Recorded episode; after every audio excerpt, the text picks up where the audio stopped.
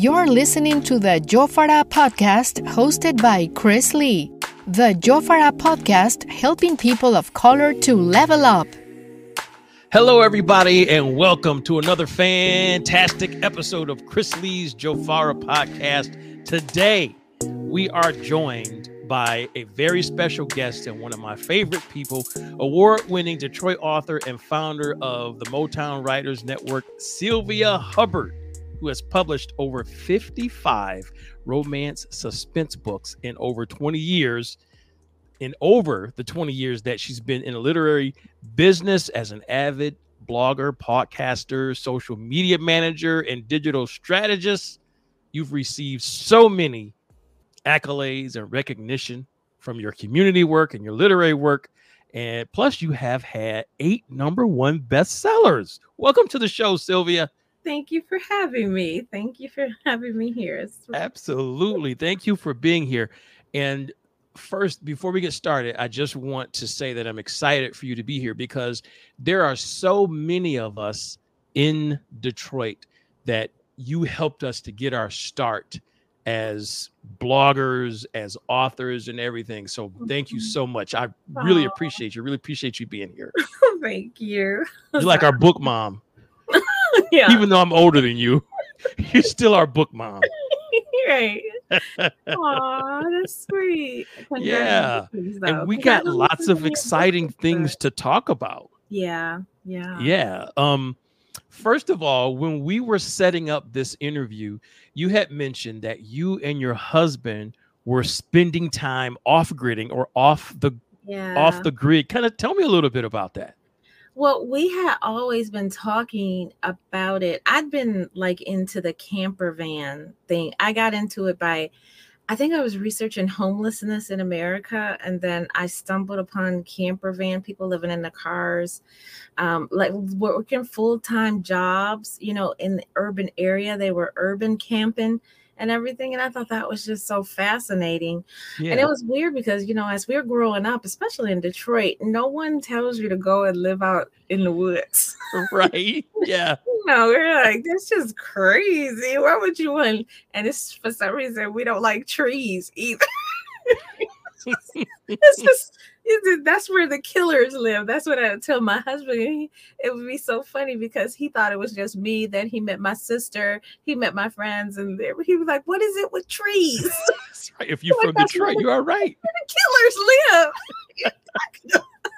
So we had, but for like the past like four or five years, we had been getting into just saying, oh, we're going to do this. Oh, we're going to do this. We would go to parks and we started bike riding through parks and everything.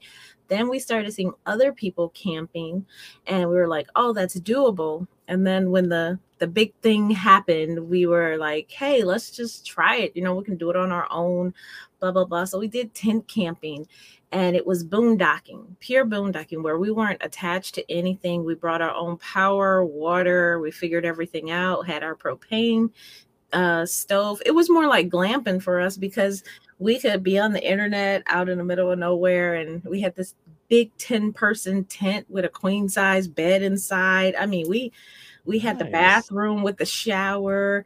We were, yeah, we were glamping. It was we plugged the Keurig up into the power battery. Just Nice.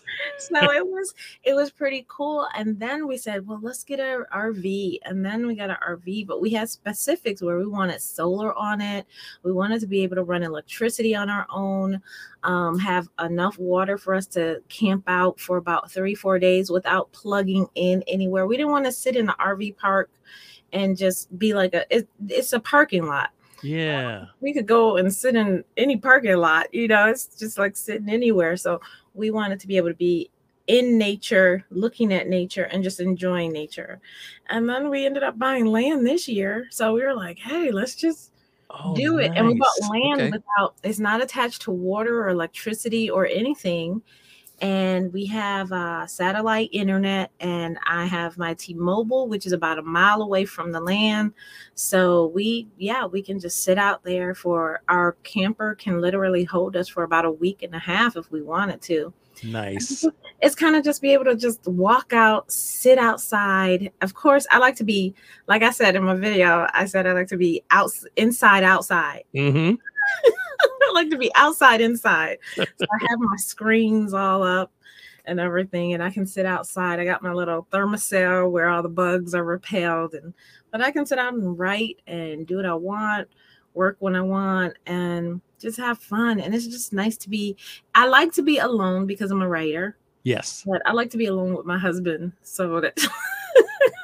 Now, okay. Now, tell me this: as a writer, what are the rules for your husband when you're writing? Like, what are are there ground rules? Are there There's like do's and don'ts?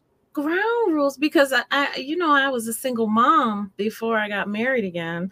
So it's it's kind of like I'm used to the noise or used to people interrupting me at you know crucial things. I don't have to I'm not like other writers where we they need a quiet room, a glass Yeah. of wine, you know, Luther Vandross playing in the background. I don't get that luxury with three small kids. Yeah. Yeah. you know, then I have kids question, "What's a house not a home, Mama? What does that mean?" Can you explain? no, I'm trying to write. So, so I'm just I'm used to the chaos being around me, and actually, I do have to have chaos. And once the kids grew up and left, I, I literally have to have like a TV or radio on or something, and before I write. And when my husband sees me, you know, on the computer, usually he's because he does uh computer programming. Ah, so it's kind of like we get into our own worlds and we could actually we've literally just sat outside camping on and we're on our respective computers and it's like okay just we just like to see each other close by i think that's what married couples ah, we, yeah. just, we yeah. really don't want to we don't want to do nothing together we just want you to sit over there so we Right. i'm happy are you happy you better be happy and it's weird because we are because i'm like okay i'm doing my thing he's doing his thing but you know we're together so yeah. That's great. Yeah That is awesome. So And how I know that you spend a lot of time as a single mom, and it's so funny to me hearing you say the kids are grown because I can remember when when we would see you at events and at trade shows and stuff or book shows, and yeah. it was just there's like these little kids. yeah the youngest one is about to graduate from college and she My got her she passed her teacher certification certification test this year so she's ready to fly off the handle and yeah maggie the oldest one she has her own business she just bought rental property um has her own house you know and she's working as a she's working as a software developer too Okay. Has his the middle one has his own business now. He's a home improvement specialist. So he's just yeah, he he's he, and he just bought his first rental property as well. Good job, Sylvia. I know. You do good work. Aw, I know. I like to give myself a pat. on- They'll, they'll be like, Mike, hey. I'll be like, hey, I want to go grocery shopping. I don't feel like driving. But it's not to get them to pay, but they'll pay for it. I'll be like, oh, I'm so, I'm so Yeah, I know. Yeah, that is a great feeling. That's a. I remember one year for my birthday, my daughter bought me a bottle of uh, Courvoisier, Oh, wow. and I was like, "Wow!" But then I remembered that she was 17, and I'm like, I've, I debated in my mind, like, do I ask the 17 year old where she got a bottle of Courvoisier, or do I just accept the gift? yeah. And I decided to just accept the gift. I still, to this day, she's 24 now, but I still want to ask her. Side eye. Where you get that? Exactly. I'm waiting on the statute of limitations to expire Are you? after oh, like 10 years later. When she turns 27, I'll ask her. Oh my gosh, that's terrible. Because I might run for political office one day and then that'll come up. Yeah. Your daughter was 17. She purchased a bottle of Courvoisier. Or did she purchase it?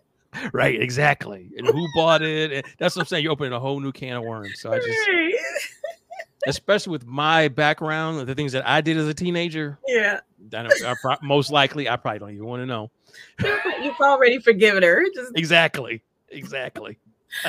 uh, so how did you meet your husband because i know at a certain point if you've been a single mom for so long just kind of like this is this is gonna be it's gonna be what it's gonna be but you met somebody you fell in love and got married how did that come to be for you Weird interaction, I guess, because like um, it was more or less on a a, a, a computer thing where they were helping us with our computer. A lot of developers were helping us with computer problems because I couldn't afford anybody to run my website.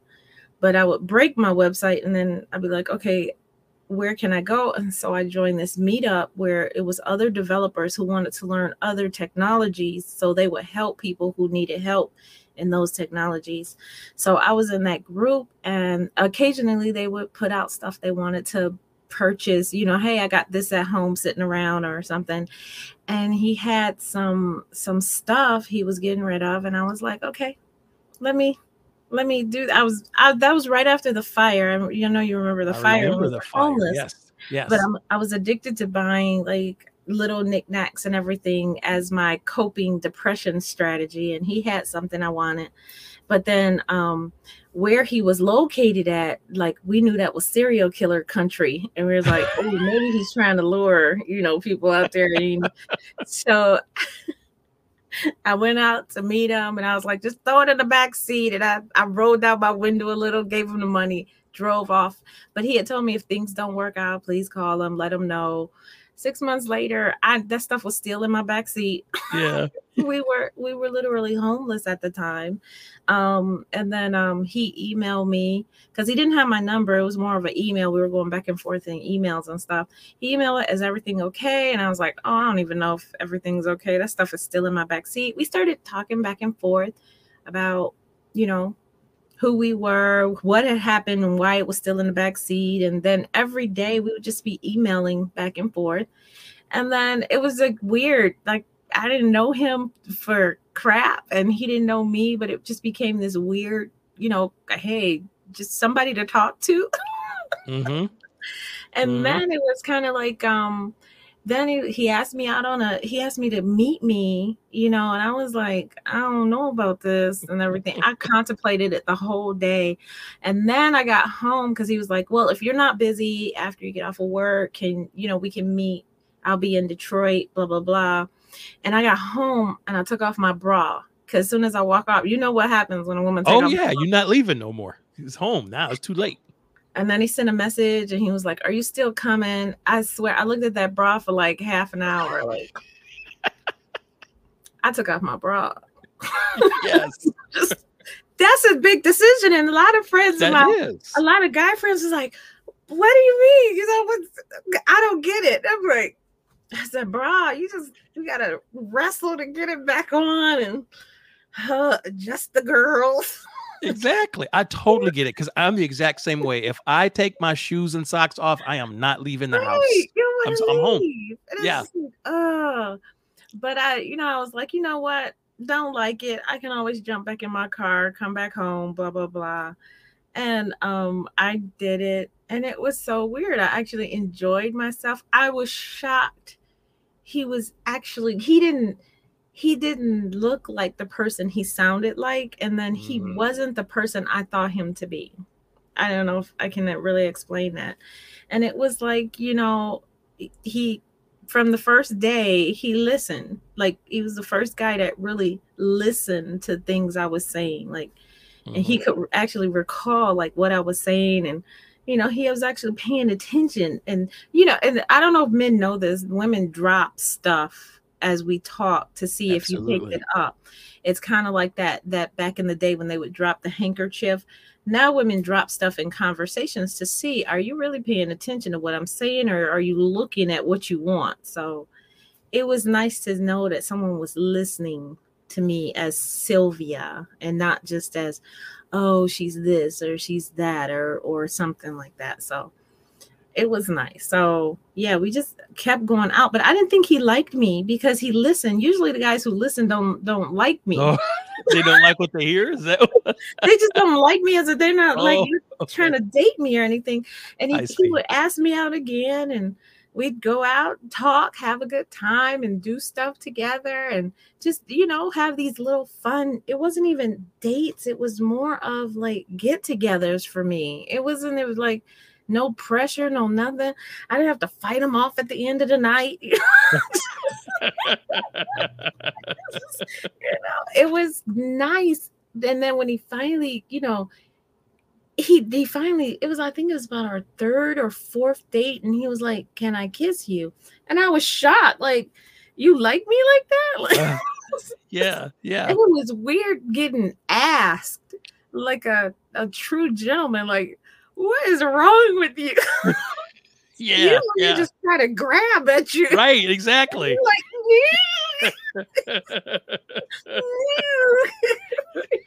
so it was just it was a weird kind of thing in terms of like wow this is a this is an awesome guy like huh, then of course you start of course you know women suspect stuff like what's wrong with him exactly. Yeah. Just and like it- the plot of every Tyler Perry movie. yeah Go through the like, spot where you meet him, you like him, and then it's like, okay, what's the catch? what's the catch Yeah. So it was going into like half a year and we were doing things together. And my friend, and even my mom had finally had the discussion with me, and she was like, Stop waiting for the other shoe to drop. Because that's what I was waiting for, like that other shoe to drop. I wasn't like being being true to him and he was being true to me and it wasn't fair. And finally I just said, you know, whatever. I'm just gonna go ahead and see where this takes us. And then it was just like, woo. So it was from there. Like it was yeah. cool. So That's great. I'm so happy for you. Especially with everything that you have been through. You mentioned the fire and um if you want to, we don't have to talk about it. Oh, we didn't no, plan on fine. about it, but I don't mind. I don't mind. It was a horrible thing. um our we were that was in the middle of the bankruptcy and we were I was laid off um just barely getting over the government was shutting down. It was the worst time of the worst time in the middle of winter to, What to year be was it? This was 2013 okay. Yeah. and that's when the government was shutting down all the time so you you didn't know if you was going to get an empl- unemployment check or not didn't know if you was going to get your food stamps didn't know if you was going to get anything and so i was i was just in the black like literally before the fire i knew i had 68 cents to my name Wow. Just had paid off all the bills for that month. So I was like, okay, the Lord's just gonna float us until you know the the next month we can float on what we had. Everything we had was in the house. We just needed to, you know, we weren't gonna go anywhere. You know, that's why you know I budgeted everything down to a a science and everything.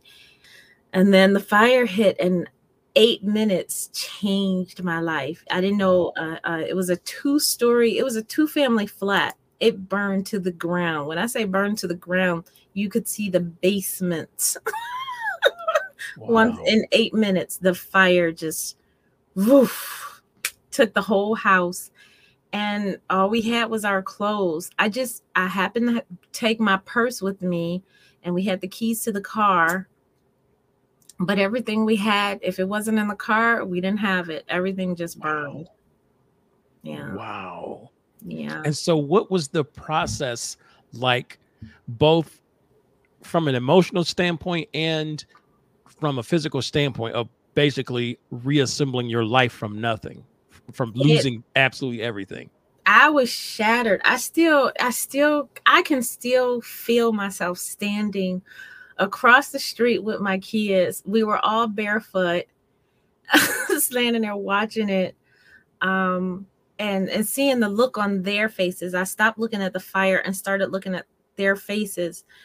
And i knew like as a single mom i had failed. Like this is the lowest of the lowest point in my life. And i knew that there was no way to go up. There was there was mm-hmm. no way. We were at, we were under the bottom of the bucket. We we didn't even have the privilege of being in the bottom of the bucket. We were under the bucket. Wow. and it, it was just really horrible. And that the next 24 hours i didn't know where i was going to go. I mean like i said it was a bankruptcy and it was the city was going through things uh the country was going through things you know and people were like well you could have just turned up Focus Hope or you could have got hotel vouchers middle of winter everybody broke there were no vouchers no no nothing you were in long lines with everybody else we literally were homeless i was I was out there. I was butt out. like, okay. Um, the next morning i remember getting up and i was telling everybody hurry up hurry up. Let's let's just try to go stand in some lines. Let's do something to try to get our life back together. I i needed money. I 68 cents you you you're just kind of like okay i can't we can't do this. We my dad let me stay with him um and so i knew i just had to get some type of money infuse some money. Kids didn't have any shoes. Everything they had on was borrowed. We were just going with the motions and i was like okay everybody get whatever you can get some clothes or something jump in the car whatever fits let's just jump in the car and we can find some homeless shelter where we can get some clothes or food or just something um and my son just kept saying ma ma ma and i'm yelling around the house everybody get ready. Let's just get ready. and he was like, Ma, Ma. And I just thought he was just being like, come on, like, okay, it's no time to bother me right now. I just let's go. And I was like, Zach, just get your stuff and get get going. And I turned away and he was like, Sylvia. And you know, I was like, oh, oh no, we're not doing this right now. Do you know how close you are? Like, oh my God, just everything gave me. My black mama turned around and I was like, What did you say to me? And he was like, I don't have any shoes. And as I thought I oh. was low last night, you talk about my soul dropped. Wow. I was I was on the ground mentally, like what do you do? This is if it was my daughter, I could I could have handled it. But it was my son. This was a black boy in Detroit. He is looking at me for guidance. He is looking at me for strength. And I have failed him.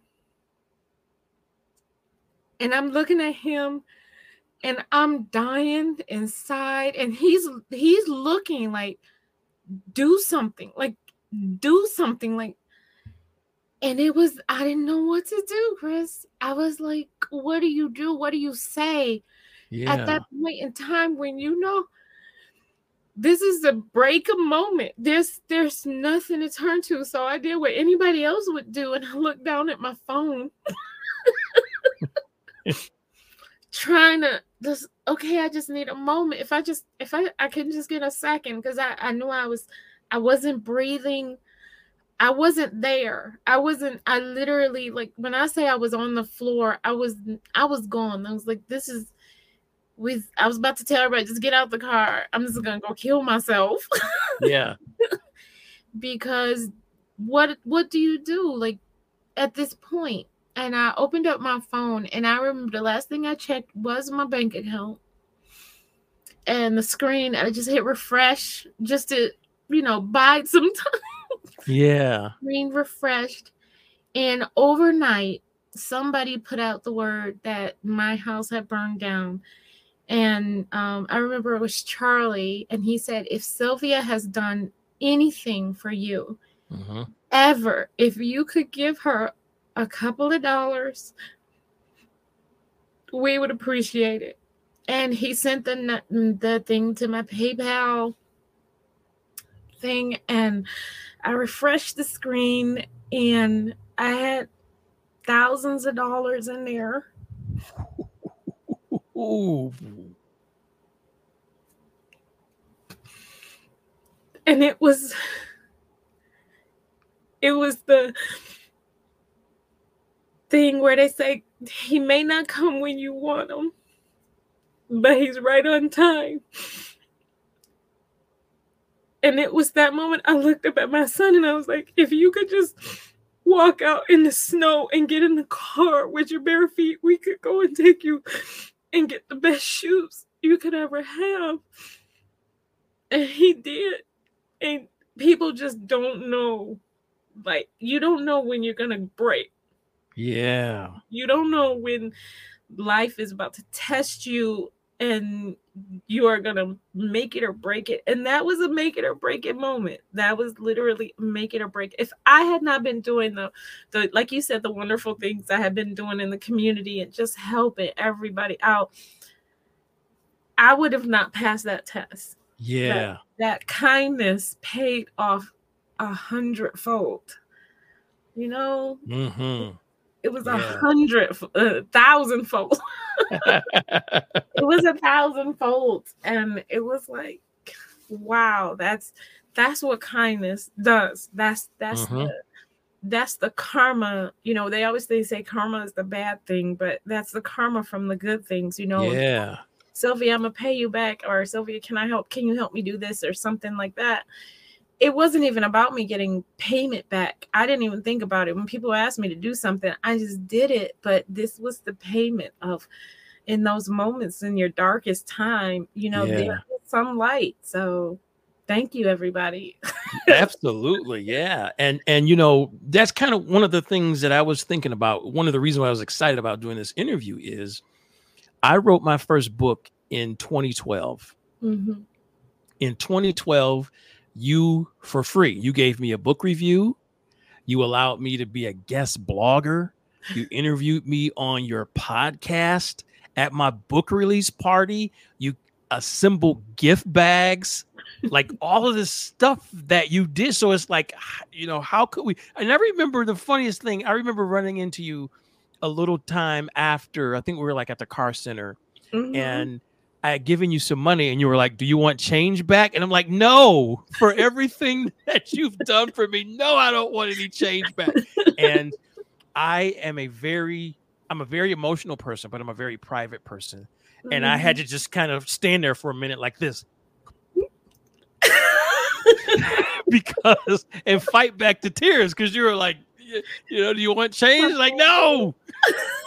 and you were like, and, and and you said that this, even though the fire was something that was very untimely and unfortunate, you know, that Mhm. you really got to see who loves you and who supports you, and that that you know that that meant so much to you. That's something that always sticks with me. Yeah, it does. It did. It and and you know what? The kids he through that whole journey of being homeless and just being a family together, you you go through your whole life as a parent trying to get them to understand what grace and mercy is. You you tell them about the goodness of of of God and and and what could abound if if you stay true. It's it's kind of like, you know, you're speaking of the goodness of Job. You're telling them, you know, hey, and, and he died on the Christ and and this can happen and and this is wonderful and it, it can come true. And it's like trying to tell them what a fairy tale, like a fairy tale can actually happen. Yeah, yeah, if you believe in fairies, you know, Tinkerbell will come alive. And it's kind of like that's what you feel like as a parent when you're trying to teach your kids like to believe in in the spiritualism of what they, you know, having a relationship of their own. Through this that whole journey, they got to see what grace and mercy was because what we wished for and what we talked we would say this is what we hope for our family it would be 10 times more of a blessing and they got to see it. We just wanted somewhere to safely, you know, close the doors, lock up at night, and, and just be safe as a family under one roof. We ended up with a beautiful, brand new home, fully furnished, even with food inside that first night.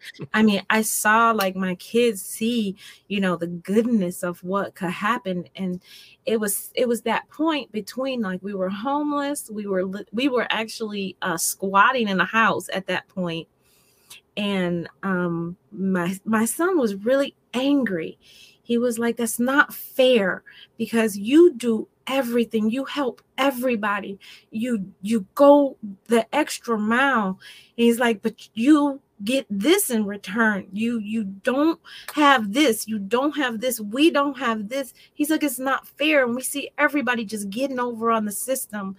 And and he was like that's not fair for you. And he was really he wasn't even talking to me as a mom he was talking to me as a woman for the Mhm. first time and it felt wonderful to know that he felt like i was just the most the best thing since sliced bread but it was heart wrenching to know that this woman he loved was not getting the justice she he believed she deserved in life yeah. and and when he when we got to the end, when we were in our home our first day and um he was putting up hooks to to hang our keys on by the door. And i was like um zach you remember when you were really mad and and upset and everything? And he was like yeah i'm, I'm glad you believed in everything more than anything else. Because if i had not believed and had faith and hope that things were going to work out he wouldn't be there and he understood what faith can do can move when they say move mountains it moved Yeah. mountains because that was all that kept me was like okay let's just get through this day let's just Mhm. get through this hour let's just get through this second let's just get through this millisecond you know that's how stressed i was Yeah. like if I could just if I could just you know take a deep breath, I, I'm okay. So, you know, I had different coping methods for for stress, anxiety, just so I could keep it together because in the end it did. It worked out. It it really worked out, you know. Yeah. And your life has been amazing since then, too. It has been. It's and I even say before that it was amazing. I think all the trials and tribulations that we go through, um, they're they're all to prepare us for the the best things that we can have in life. It's Mhm. all to to really get into it because you you really can't have you can't have light without dark. You you Mhm. can't have rainbows without the rain and the storm. You can't. There's no way to get to the rainbow until after a storm or after it rains. So you have to just get out there, dance in the rain, Yeah. Yeah. hold up your umbrella until it, it passes over so you can reap the rewards from the storm. hmm And and I think that's what it was. We just hey, let's just get through this and see what comes. So that's Yes. what my life has been. That is awesome. So, one of the things that I wanted to talk about is a notebook that you have available called Plan, Pray, Parent. And after hearing that story, whoever is watching or listening to this podcast, go out and buy it immediately. And here's the thing that I like about your notebook and about everything that you do. Okay. You put your money where your mouth is in terms of so many people say that they want to help people, but they charge a lot of money. They say, I want to help people who are struggling. I want to help entrepreneurs buy this program for a thousand dollars and I'll show you how you can be blah, blah, blah. Everything that you've ever done, and that's why I was able to take advantage of the, some of the classes at Tech Town and stuff like that, is because it was something that was affordable for Mhm. people who are trying to pull yourselves up by the bootstrap. Right. So when I went online to purchase it today, I noticed that it was basically pay what you can. right, Like you pick your price. So Right. if you got a dollar, you can buy it for a dollar. right, You know, it's right. and it's kind of if you pay a little extra, you're kind of paying it forward. yeah. So how did you um what was the inspiration behind it? um, because I've always felt just because I eat dirt, everybody else don't gotta eat dirt. Yeah. and we as as human beings we should always try to be an asset instead of a liability to the world so if i know something every we are all put on here and, and people all struggle to say oh what am i here for? What is my purpose? What and because once you find your purpose you can find your passion which leads to the profit that you need in order to get over. So we just got to find our purpose first and because that's going to open up everything else and that's what i want to do is just i want to help people just find your purpose so you can get to where you need to be in life. And once you start on that journey it's going to be like oh my god okay this is the the the street i should have been getting going down instead of all those other blocks with the potholes. Yeah. so I just I wanted to to to just be able to give people something. And I've been blessed and everything that I take, I just take it and in and then I just give it right back out because I can't take it with me.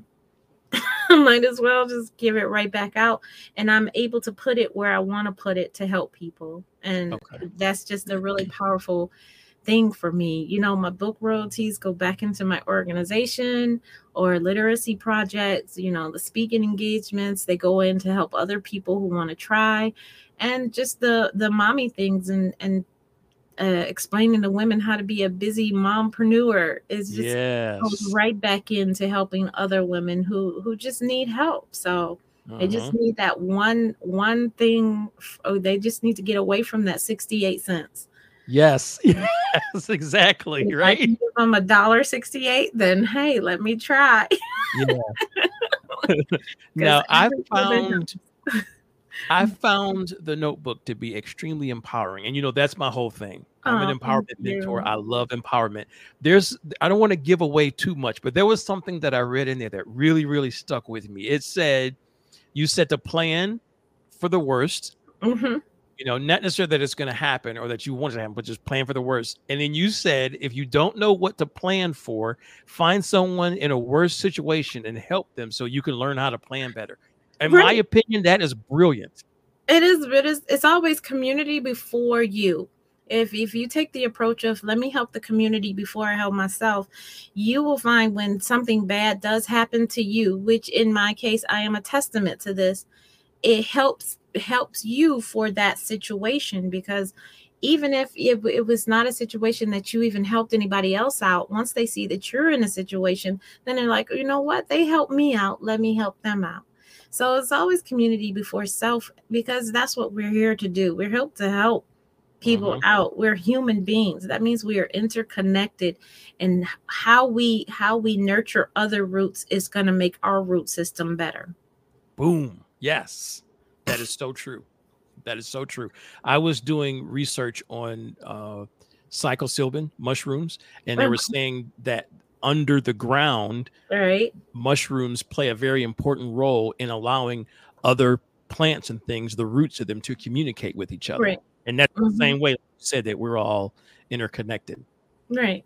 And that people people don't think that. People don't think, oh, well, what happens over here is gonna affect me. What happens in in israel the bombing and people dying is going to affect me. What happens in ukraine and and and people are are being put in through war it's not going to affect me. Oh it's affecting you.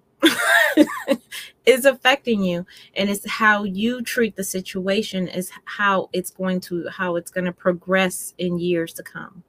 And you don't want to be 10 years from now and you know or 20 years from now your great grandchildren say well what did you do what yes. because we even ask people now during a, who who survived World War One or World War Two, what did mm-hmm. you do during that situation? Now we're being asked during 911, what did you do?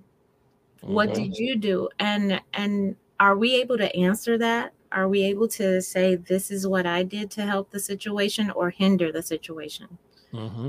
And something excuse me, something that is very important that you brought up is it's important for us to share our own individual stories because as we know with so many things revisionist history changes mm-hmm. things. Right. and 15 20 30 40 50 years down the road an entirely different story is being told than the real story of what happened. Right. And our our stories are our our our our our, our messes are our blessings.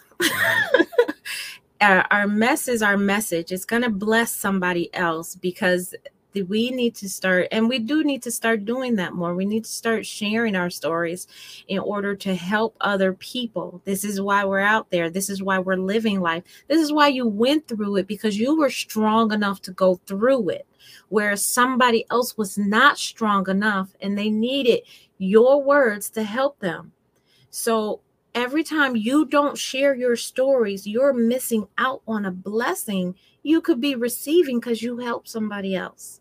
Yes. And it's a powerful thing. So, and, and all the journal was to just get out the three affirmations that have helped me through, I, I would say, everything that I have gone through. So, like you said, it's plan for the worst, praise and expectation, stop stop praying for stuff you want he already know that but pray in expectation of this is stuff that you know you're gonna already receive like okay i know i got it and then parent your children home business and especially yourself because we get to a point where we're 16 and we still have a 16 brain. We still going around saying I'm grown at 55 years old and haven't Yes. done one darn thing in life, you know. But if you were you you're 55 and your parent and you still had a parent over you, your parent would be like, shut that TV off, get that business plan written, and then start looking for ways to get funding for it. And you'd be like, yes, mama Yes. right? You would be like that because when you was five and your mama came in and said clean that room in 30 minutes i don't care if it was 29 minutes and you stuffing stuff under the bed That's you're right. like oh this room gonna be clean.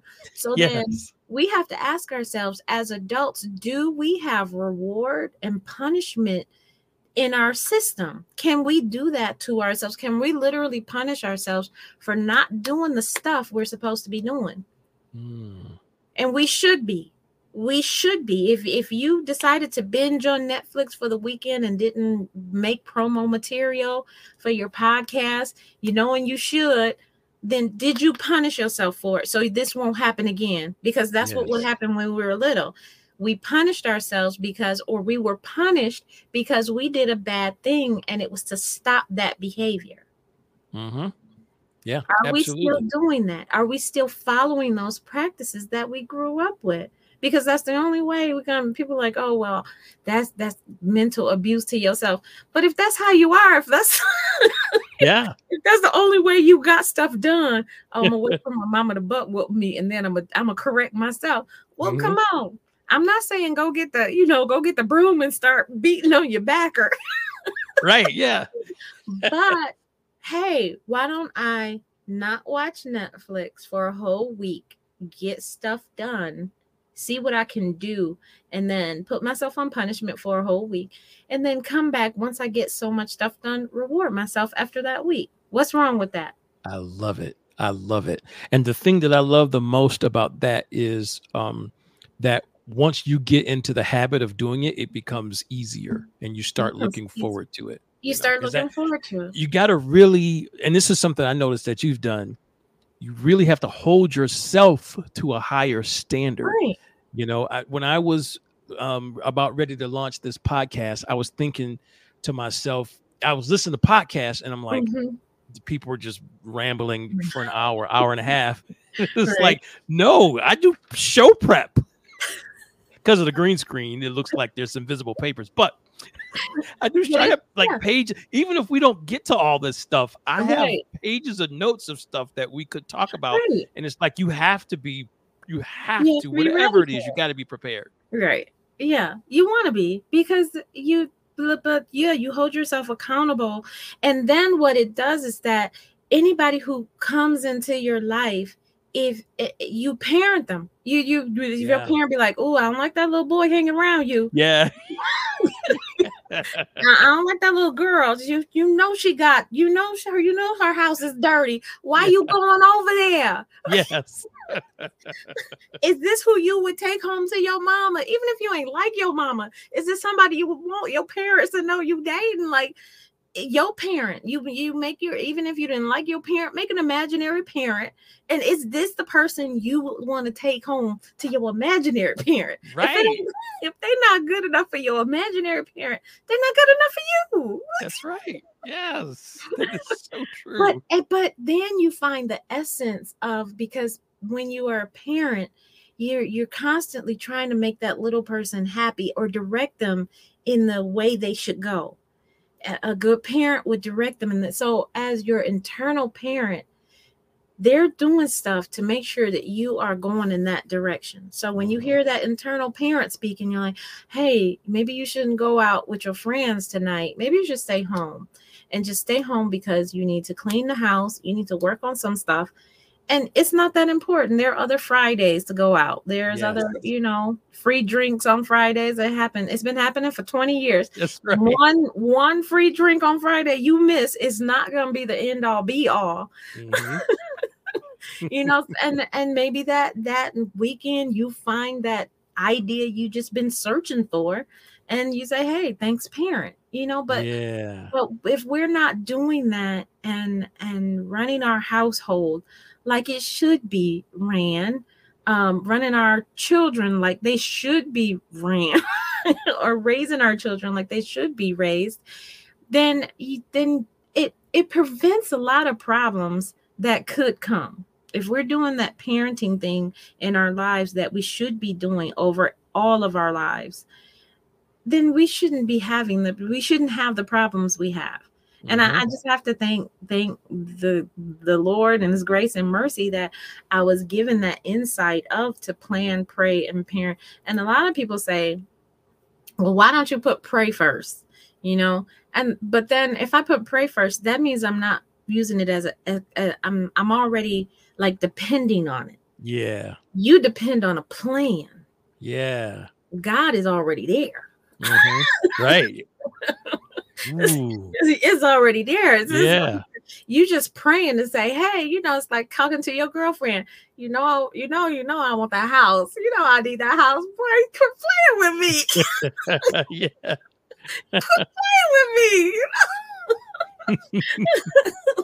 I already bought a keychain and everything. So come on, run that, run that. Yeah. so it's, it's kind of like you have that relationship with him. Just okay, you know what I, you know what I need before I ask. So why would I put that first? Exactly. Why? Yeah. Why? Because you already know. I'm just letting you know I respect you. Uh, my will is your will. But come on. Yeah. Yeah. that is awesome. I love it. That, that's great advice. Now, one of your um, I, I, guess this is one of your crowning accomplishments is mm-hmm. the Motown Writers Network. Yes. I love the Motown Writers Network just based off of the people that I've met, like Jesse Cole and Monica mm-hmm. Marie Jones and Fiat Hollins, and just all of these great authors and yeah. speakers and coaches and stuff. What was your original inspiration and your original idea or vision for the Motown Writers Network? Because I know now it's a lot of people from all over the Midwest. It was lies. It was all lies. it was it was I was broke um and I didn't want to pay for people's like you said get a get a course for a thousand dollars get the book for ten thousand dollars unfortunately the government said I had to feed kids so I couldn't do all that or you go to jail. Ugh. Yeah. so I was like, okay, then they really won't eat. I know. Come on. So I would like have I put up a fake site called Motown Writers and I would say, "Hey, let me do an interview," because I figure you you interview an author, they tell you anything. Yes, they, they will give you the phone number. Yes, that's right. of the that's distributor. ego stroke. Ask, yes, ask for Al at 3 p.m. Don't call.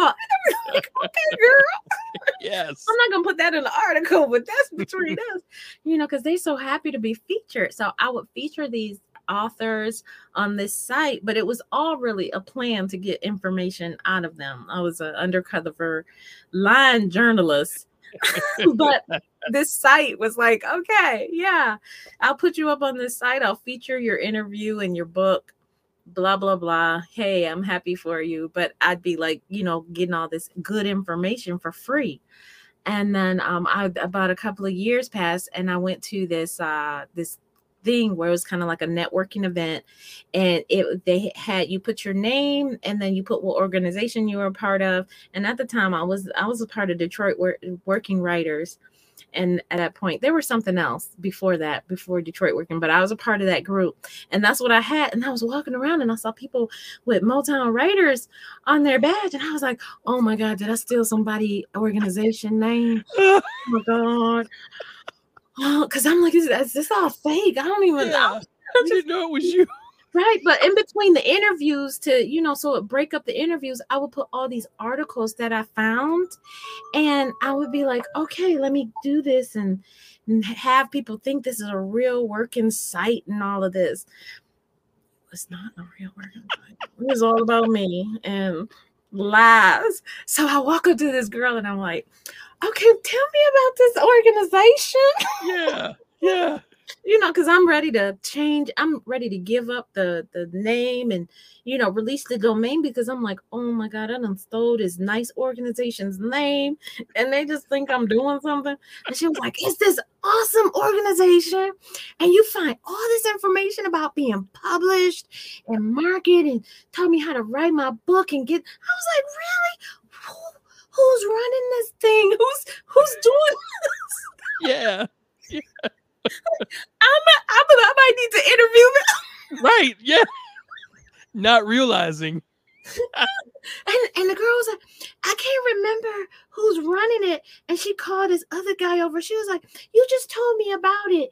Who is the girl? Who is that lady? And blah, blah. he was like, Yeah, her name is Sylvia Hubbard. And he was like, Oh, oh my gosh, you're Sylvia. And Sylvia over here. And I'm like, What? Wow. So, what I've always believed is, is be selfish. Yes. Yes. it just it works out. Oh my God. That is so awesome. I never knew that. Lies. I never was- knew that. I went back into the interface of the website and I had put a subscription box and I was like, you can join for free. I had like the first year I had have been doing this site, it over 75 people had subscribed. And from that, it just started growing. yeah. and and it was like people were started asking when you're gonna have an event when you're gonna i had all these people asking me questions and i would answer their questions and it was just yeah it was i didn't know i was running an organization until like i was walking in the rooms and people be like oh my god you're sylvia Yeah. did not know Yeah. did not know so it was That is great. It could- and you know what? That was since we're since we're being transparent. When I went to my very first Motown Writers event, it was Uh-huh. at the Detroit Impact Center, and the Yeah. main reason that I went is because I was hungry, and someone told me that it was going to be catered by Famous Dave's, so that's why. oh yeah that was that year yes, I got them to lies. I just wanted famous Dave's. I'm gonna tell you I that. needed some food at the time. I was struggling as well, and I needed I needed that. when uh, they would say they would give me some food, I was like, "What? I wanted Yeah. some famous Dave's so bad." I was like, "Ooh." I told the kids we was gonna have famous Dave's for a week. Yes. They was, they was my son was personally monitoring the table to make sure nobody didn't take too much food, right. so, Yes. we could, so we could take it home. Oh my goodness. Yeah. It was yeah. I was just I just did stuff like if I wanted something, I'd be like, okay, yeah, let's do this. This Huh? well, I wanted information from people. Oh, we'll invite this author. Yeah, let's do this. This it sounds like we should be doing this. yeah. Yeah. That is great. Oh, I'll tell you what, it works. I don't even know. I don't even remember how many years ago that was. I think that was probably maybe 09 or 2010 Yeah, that was yeah. long time ago. it was crazy. It was so, and I, yeah, everybody always asks me now, like, oh, when you're gonna put on another conference? No, Yeah. I'm helping everybody now. I'm kind of like, that's been 20 years. I know, right? Yeah. but it's Yeah. still running strong online, and then we're gonna be offline once everything is opened up Uh-huh. completely, and so then we can, you know, do more second Saturday events. So we'll be at a Oh, library, yeah. people can still come to our second Saturday online on on the Motown Writers Group on Facebook, and we still have guest speakers actually come in and share knowledge. You know, I've I've had speakers come in and have downloads and everything people can have for their workshops and stuff. So it's pretty cool. So it's pretty. It's still running. It's, that's amazing that it's still running. It's a I labor of love. That is so great. we have to like archive this interview because there's so much stuff that I did not know about. to put this in a time capsule or something. Right. Okay, so 53 minutes into the interview, oh.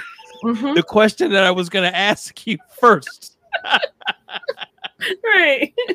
Back Was- to the first. Exactly. Yeah. You're about your most recent book, Trouble with Gabrielle. Yes. So Trouble with Gabrielle is about a young a young mother. She has a son already, But after a, a one night stand, she becomes pregnant again and she just it's not that she wants money she just wants something to just help her through the pregnancy so then she can get on her feet. So she decides to find the one night stand and realizes it was a wealthy a very wealthy uh businessman but he was murdered.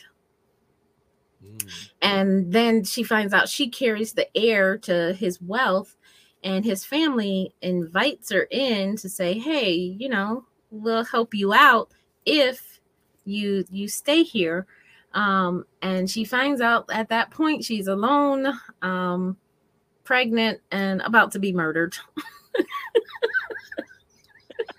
Plot twist. Plot twist. Right in the description. Right in the, description right so yeah it was basically about um she was going through a lot of things. Um i love bringing stories to life that are three dimensional so she was struggling with um the relationship with her mother and being a really good mother. Her son was practically he was 10 years old but he was a genius. And and and i've had i've i've believed like one of my kids is a genius and just dealing with that and being broke and making sure the system takes care of them it is it's a struggle. It's a big struggle because if you're not challenging them then if if the system's not challenging them then you as a parent have to challenge them. And and they have great potential to be i think all ch- all children are born geniuses.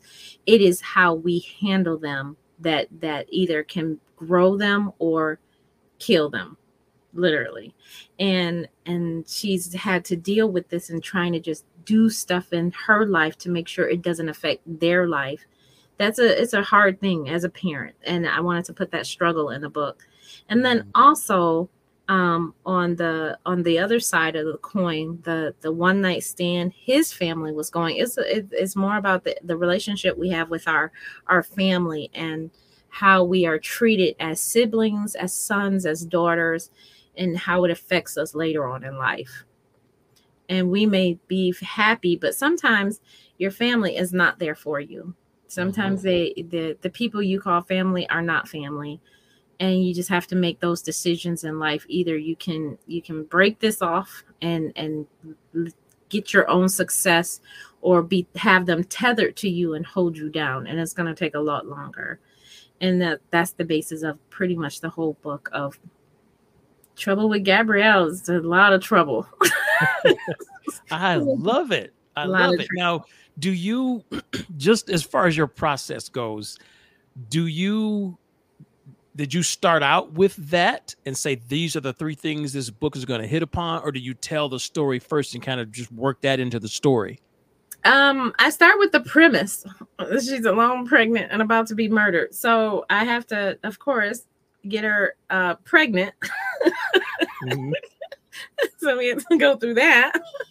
Um, and then um, but explain how or show how she's alone. Even though she has family around her, she's still alone. And a lot of us are in that kind of situation. We have a lot of family around us, but we real we're still doing stuff by ourselves. We're, you know, there's no one out there to really help us. They say they help us, but it's yeah. with a cost and mm-hmm. things that you don't think you should be paying for you paying for in other ways so um and then just the the the suspense element um i've always worked stories where the romance and suspense just interweave together mm. throughout the mm. whole story so yeah. you're either you're not coming and going you're not reading like a romance chapter and then a suspense chapter and then a romance it's constantly weaved throughout the entire story there's some sort of romance and, and suspense element always going on throughout the whole book.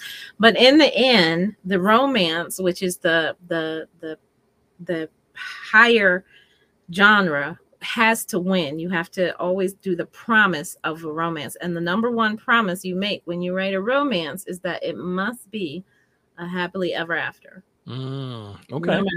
Stop saying Romeo and Juliet was a romance. It's not a romance. yeah. people died.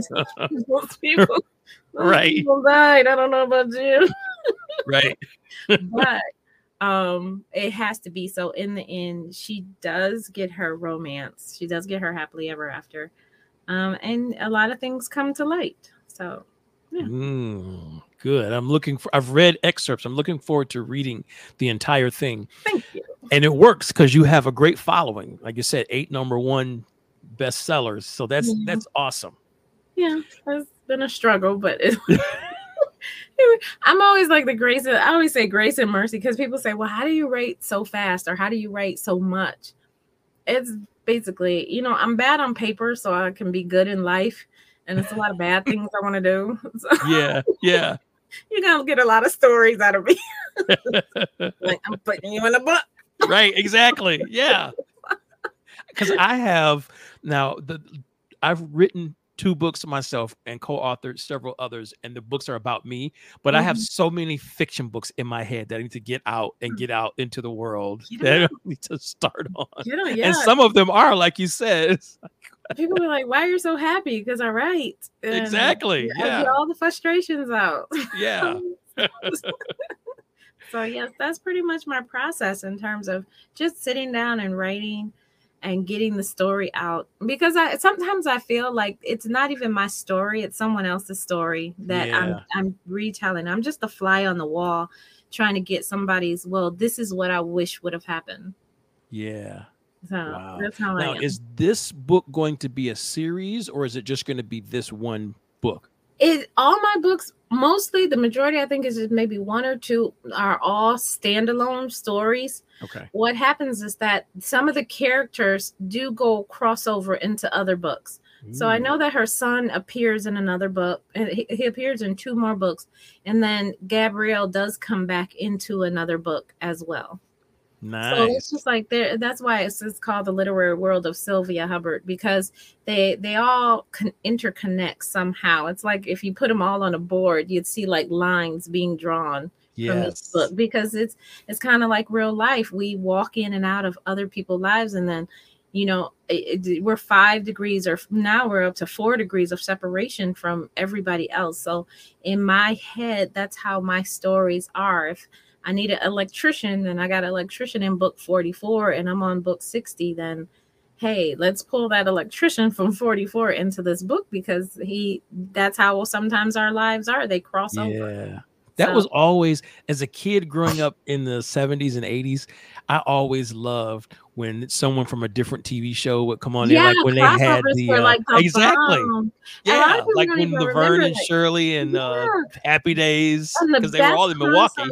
Yeah. I think the most epic crossover was when Spider Man was in, in the Avengers and then he went over to the League. Yeah, DC, And people don't even remember that. And I'm like, oh my God, if that happens today, I swear that movie would be epic. And then when I remember when the Avengers fought the the DC, and it was like, oh my Yes. God. it was just, I mean, nobody was outside. It, the world was quiet. yes, Everybody was watching this. It uh-huh. Yeah, crossovers were the bomb. I wish they did them more mhm. now in different things, but yeah, crossovers are always fun. And that's the, I think that's what the readers get out of it is that you'll be reading a book, they'll be reading one of my books, and they'll be like, oh my God, this person from this book is in here. Oh, it's gonna be some trouble. Oh, they always Yeah, cause trouble. yeah. yeah. oh, they can't get away with nothing now because they're here. And it's like, okay, you know them better than I know them, and I I know, them. right? Yeah. That's the great thing with books is you can in your head you can go anywhere with it, you know. Yeah, it is. That's making up your own backstory or seeing this character through your lens of how you perceive life. That's Mhm. that's great. But I always think people are weird when they say they enjoy my books because I do it to get the weirdness out and get the weirdness in. So I'm like, ooh, I don't know about you. right, right, yeah. I don't know about you. Ooh, Jesus. Oh, that's too funny. So, Yeah. yeah, that's how I. I'm so weird like that. Uh, okay, one one last question. I know I told you an hour, but one last question. Okay. Uh-huh. You seem to have mastered something that a lot of authors have trouble with, and that is effectively marketing your book. If you could, real quick, just give me a couple Real of quick. tips for marketing for authors marketing their books. Quick tips. You said how many you want? Just one. Two or three. Yeah. two, Or one. Oh Jesus. okay, so um have content and okay, first first let's do number 1. Know that your book is not the only thing you can make a profit of. So don't just try to sell your book, sell the brand or sell sell the the problem that your book is solving. Stop trying to sell the book, sell the problem that the book is solving. Sell the yeah, sell the solution that the book is solving. That's number 1. Number 2 is is um content build more content around the book itself so if the book is uh say it's about trouble with Gabrielle, it's about family, then I'm going to build content around, you know, a family, making family grow, getting family stronger, taking care of you. And, and when family turns their back on you, you know, that can become workbooks, that can become speaking events, that can become a whole bunch more that I can make money of. Make profit around the book instead of just making profit on the book because nice. that's what's going to make the book grow um, build content around that that storyline that's going to you know single mom issues and things like that. Bring all of that out in it. And you can create really great content that will draw people in and want them to want to read that book. And number three content is king but consistency is queen and she wears the pants. So now that you have the content, now that you know what kind of content you want to produce, you want to produce a solution to the problem, you have content for that and other content around the book that you can do. You provide a consistent schedule of putting things out there and showing up and showing out and engaging with your community that you're starting to slowly build. So, those are my three tips. That is great, Sylvia. That's why you're so awesome. One of the, and and one of the first lessons I learned from my, doing radio for a lot of years, when your guest is hitting on something good, shut up. Don't say uh huh. Don't say okay. Oh wow, I agree. just shut up. Shut up. that was one of those just shut up moments right. I mean, I just I learned those three things, and it's it's been it's ever changing, but those three things have kind of helped me cause stay consistent. Because people will say, "Well, Sylvia, you have stuff all the time. You're always putting stuff out," and it is because I'm always thinking about the first thing: what problem is is did I am I solving? And and what what is the the answer or the solution to it? And here's the solution. Even if you think that your book is about just you know fairies that live in corners of dust bunnies and houses you know eh, and you know you can it's their they're reading and reading provides stress-free solutions for everything. So yes pick up a book this book in particular it is going to help you. So know that you're if you are if you are answering a problem for somebody, you will always have content. Once you have content, then you all you have to do is just stick with consistency and bam, it goes like that. Yeah, that is great. Okay. I promise this is the last question for real. But this is just a fun question though. Okay. What do you like listening to the most when you're writing? Brian McKnight. Really? Yeah. Okay. And Why Brian McKnight? I like listening to it, but I like watching horror movies. oh yeah, you did say but that horror only, movies. But I only like what I I like listening to Brian McKnight because it kind of gets me into the mood of the romance. It kind of talks to me like, okay, I'm trying to build romance between these two people, even if like the girl is getting on my nerve or the the guy most times is getting on my nerve because he's doing stupid stuff because he don't realize he's liking her because he's a guy. Yeah. it's so true. Like I gotta so like true. you. Yeah, I gotta like so you. True. Stop being stupid. yeah. yeah. Hey Brian, give me in the mood. Get a hit, guy. so like, he kind of helps me, you know, get in the mood to do that. But actually, when I do like love scenes or intimate scenes, I have to be watching a horror movie. The, the what's the connection? The, that seems so crazy. When you're watching a horror movie, you're you're in you're in this state of of tension right you're you're breathing hard your eyes are wide you're like oh my god Well, when you're aroused, you're in a state of tension. and breathing hard, your eyes are wide, and you're like, oh my God. So it's kind of like the same thing. I want to bring that to paper. Um, yeah. so I kind of use the horror movie as inspiration for me to, you know, hey, this is what I wanna the readers to feel as we're progressing, but it's a good kind of horror. it's a good kind of what? scary. That is so true. I never made that connection. Yeah. That is great. That is so spot on. You know, it's because it's it's really hard to, to, you really can't do it when you're really like that. So it's like horror is the best thing. It kind of gets yeah. that same emotion in there and gets me to express more things instead of saying the same thing. Yeah. You know, and using the same words and different horror movies provide different kind of scares. Mm-hmm. Well, then in each book, it's a different type of thing. I so. see. That is real. And you know what? When in a time like you said where you're being intimate or if you're scared mm-hmm. those are times when you are like really really present yeah you're, you're not thinking about there. the future or the past or anything mm-hmm. you are in present in that moment you're in that moment you're, yeah. you're like focused uh-huh. you're, yeah you're that's all that's there and that's what i want to bring to the readers is you know i want you to feel the scene with them the expectations and the yearning and the the just the tension that goes through us. And then the relief that you know it's not as scary as it is. It's actually yeah. pretty darn nice. So yeah. Yeah. Wow. Uh... that is awesome. Now tell everyone how they can find you and connect with you. Tell them about motown writers. Tell them about everything. Okay so i am you can always connect with me on my website or the organization website my website is sylviahubbard.com and the organization website is uh, motownwriters.com and uh, you can always find me on social media on facebook and linkedin. It's just sylvia hubbard.